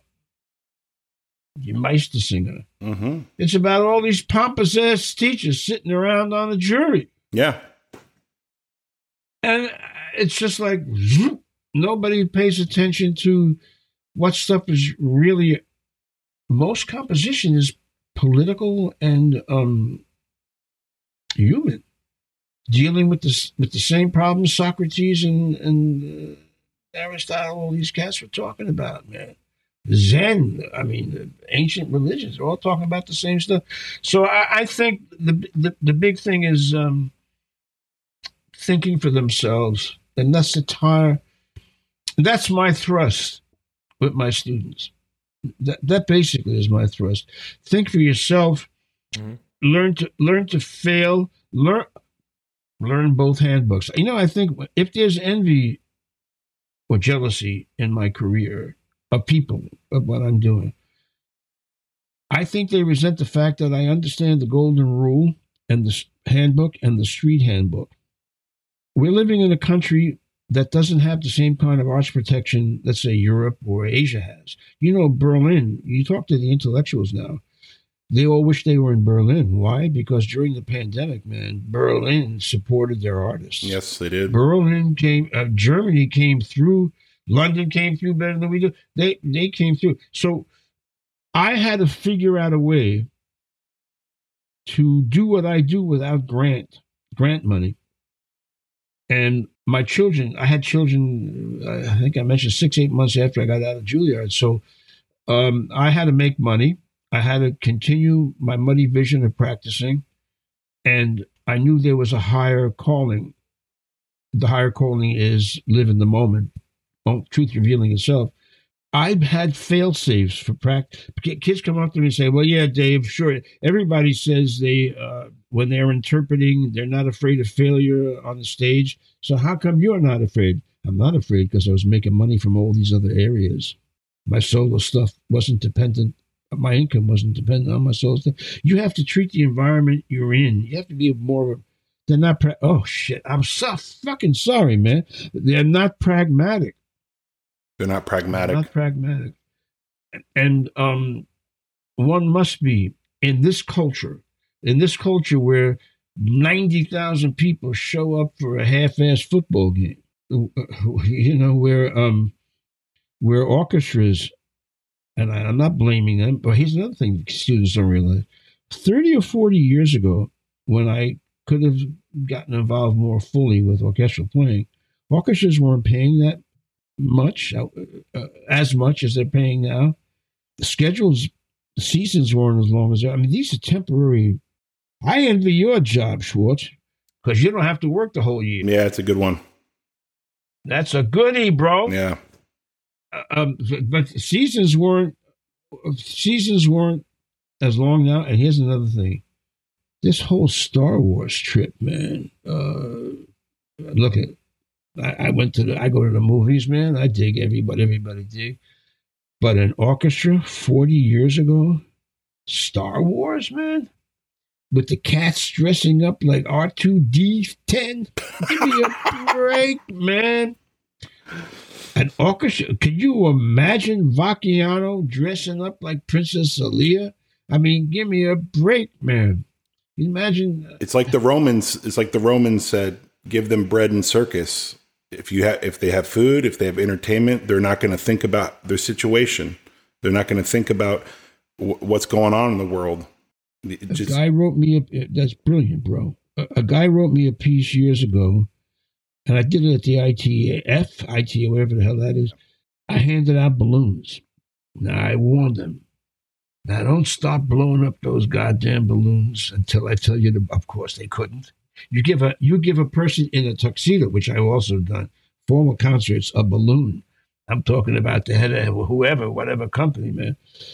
I start playing a piece, and they start blowing up the balloons. And I said, make sounds while I'm playing a piece. You blow up your balloons and let the air out. And the point of the piece was if you keep them busy doing that kind of stuff, they won't pay attention to what's really going on. And that's what you're just yeah, Nick. of course. That's what you that's what you and that's what you cats are saying. What was that question? Remind me of that question. What are students? Is that was that the students' Yeah, question? that's a student's question. I love the students. Luckily, I have um, I only teach around six or seven hours a week. I do most of the teaching at Manhattan and NYU, but I'm lucky. Whoever comes, I don't get dead weight uh, because they. Uh, I had one kid who took off one time too much because he had asthma. I yelled at him, "God damn it! You got an asthma attack, you come here, I'll call the goddamn ambulance. You know, that kind of thing. I, don't, I don't get that very often. What I get now mainly is the jazz students taking private lessons, but the classical students are in my ensemble. They, they want my ensembles. It's a very it's a very interesting thing. So I'm surrounded by well, I mean like Coletti and all these cats, Coleman Williams. These are all of my my my chamber cats, you know. So uh, yeah, man, I think the students are doing just fine. They gotta go. they gotta all those other things. right, they gotta go to the right teacher, man. They gotta. I got into big trouble. Uh, uh, uh, Doug Yeo did an, uh, an interview with me for the ITF ITA about forty years ago, and I said some of these things, and a lot of the cats in the orchestras got totally bent out of shape. I, I, I accused the um, schools and the orchestras of being the academio. I compared it to the military industrial complex, the orchestral academic in, uh, complex, I called it, you know. But then again, you get Nitzan Haroz, came right out of school, man, went right into that. Man, nobody has a sound like that, motherfucker. The sound is like It's, this. it's amazing. It's beautiful. Yeah. It's round, and there's something in the middle that's twirling around, man. It's, uh, oof. Man, All right. Dave. Yeah. I mean, look, I wish I could have been more elegant for you. Oh, this was- this you're was so super. great. this is no, everything I could have hoped for. I mean, this. I honestly, I t- Nick can verify. I mean, like when we started this thing, I'm like, oh, we can't wa- talk, wait to talk to Dave All right. at the right time. It's going to be like perfect. So, Right. thank, thanks for sharing your, your your stories and your time with us. And and you selfish, you were doing it for selfish reasons. sure. Um, am. and Well, it's it's, it's going to inspire a lot I of am. people. I'm telling you. All right, man. But whatever. Here's the thing. My my piece of advice: make money and stay under the radar. all right, That's my advice. I like that. I love you. I like boys. that. I love you, boys. Really, and I'm honored Uh, that you asked me. We love Yeah. you, man, and, and All right. you're you've been one of the most profound musical influences on my life. So oh, I, Oh, I'll. I'll never stop saying that. Well, all right. If that's the I case, re- I then why truly don't you mean it. wear a shirt with a collar for Christ's sake? I'm at a retreat. I'm at a retreat. This is a podcast, Dave. Well, well, well Dave, we're, we're we're not We're in sweatpants. we're not hobos. We put on tuxedos after 6 p.m. You know. No, I know. I, I know that, man. All right, boys. All right. Thanks, man. All right, say hi to your wife for me. I will, man. right, take care. Bye bye. You too.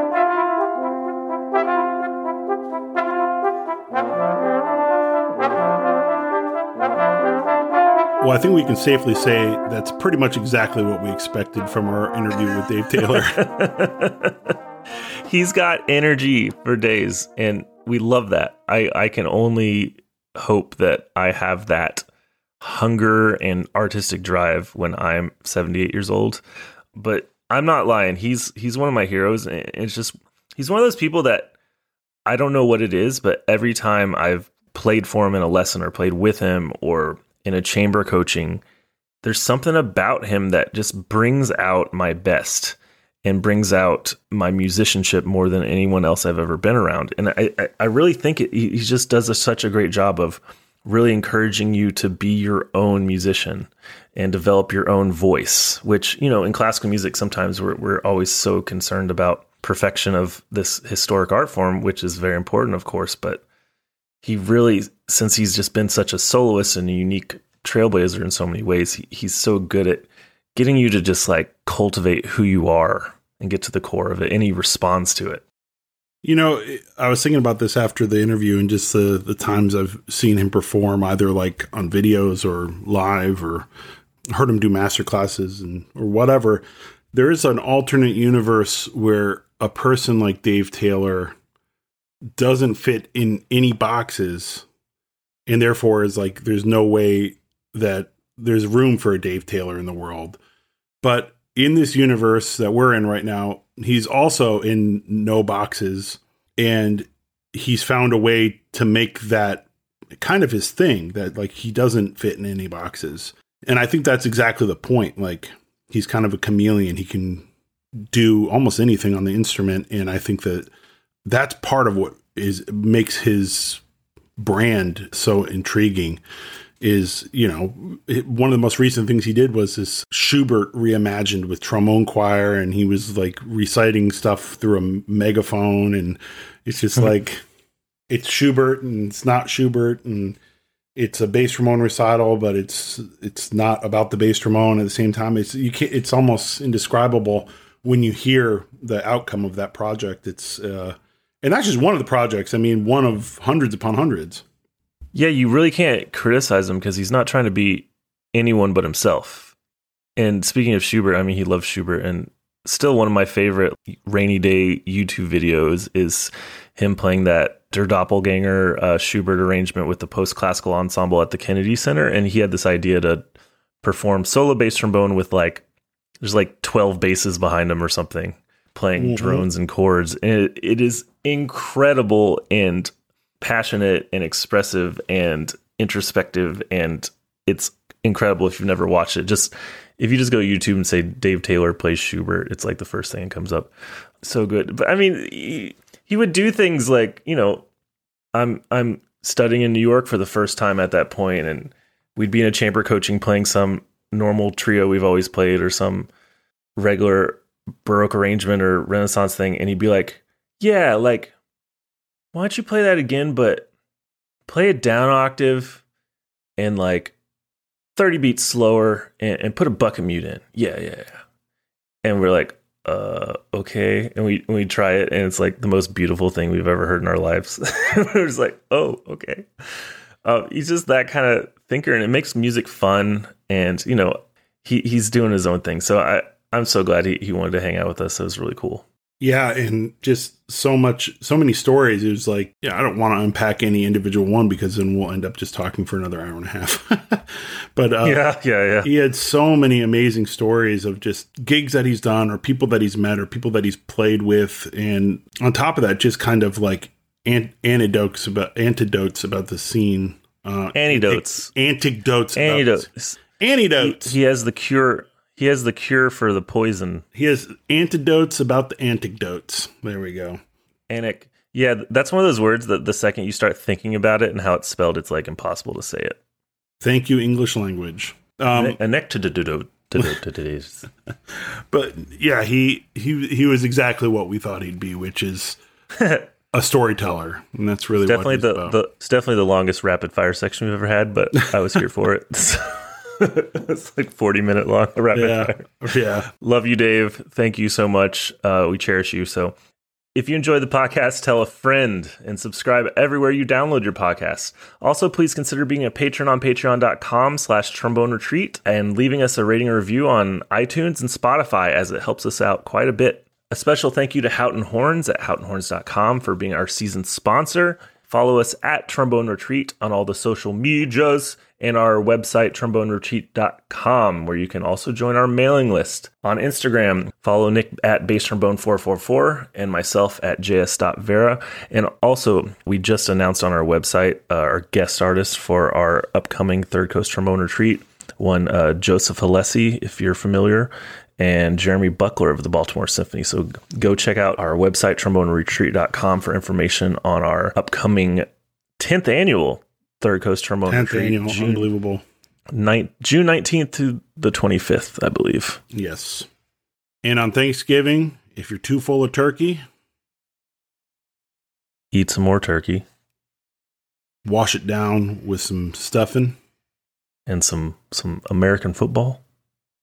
Kiss your grandma square on the cheeks. Can you kiss someone square on the cheeks? Absolutely, you can. I thought square on the lips is the only way because it's like in the middle. So square, yeah, square. Well, maybe if you even it out, do like European style, do, kiss on both cheeks. Besos. Oh, okay. And uh and uh go go go go be go Oh fuck. no, just go. Retreat yourself. That's terrible. I loved it. Okay. I'm love glad all did. Okay, good. Happy Thanksgiving, everybody.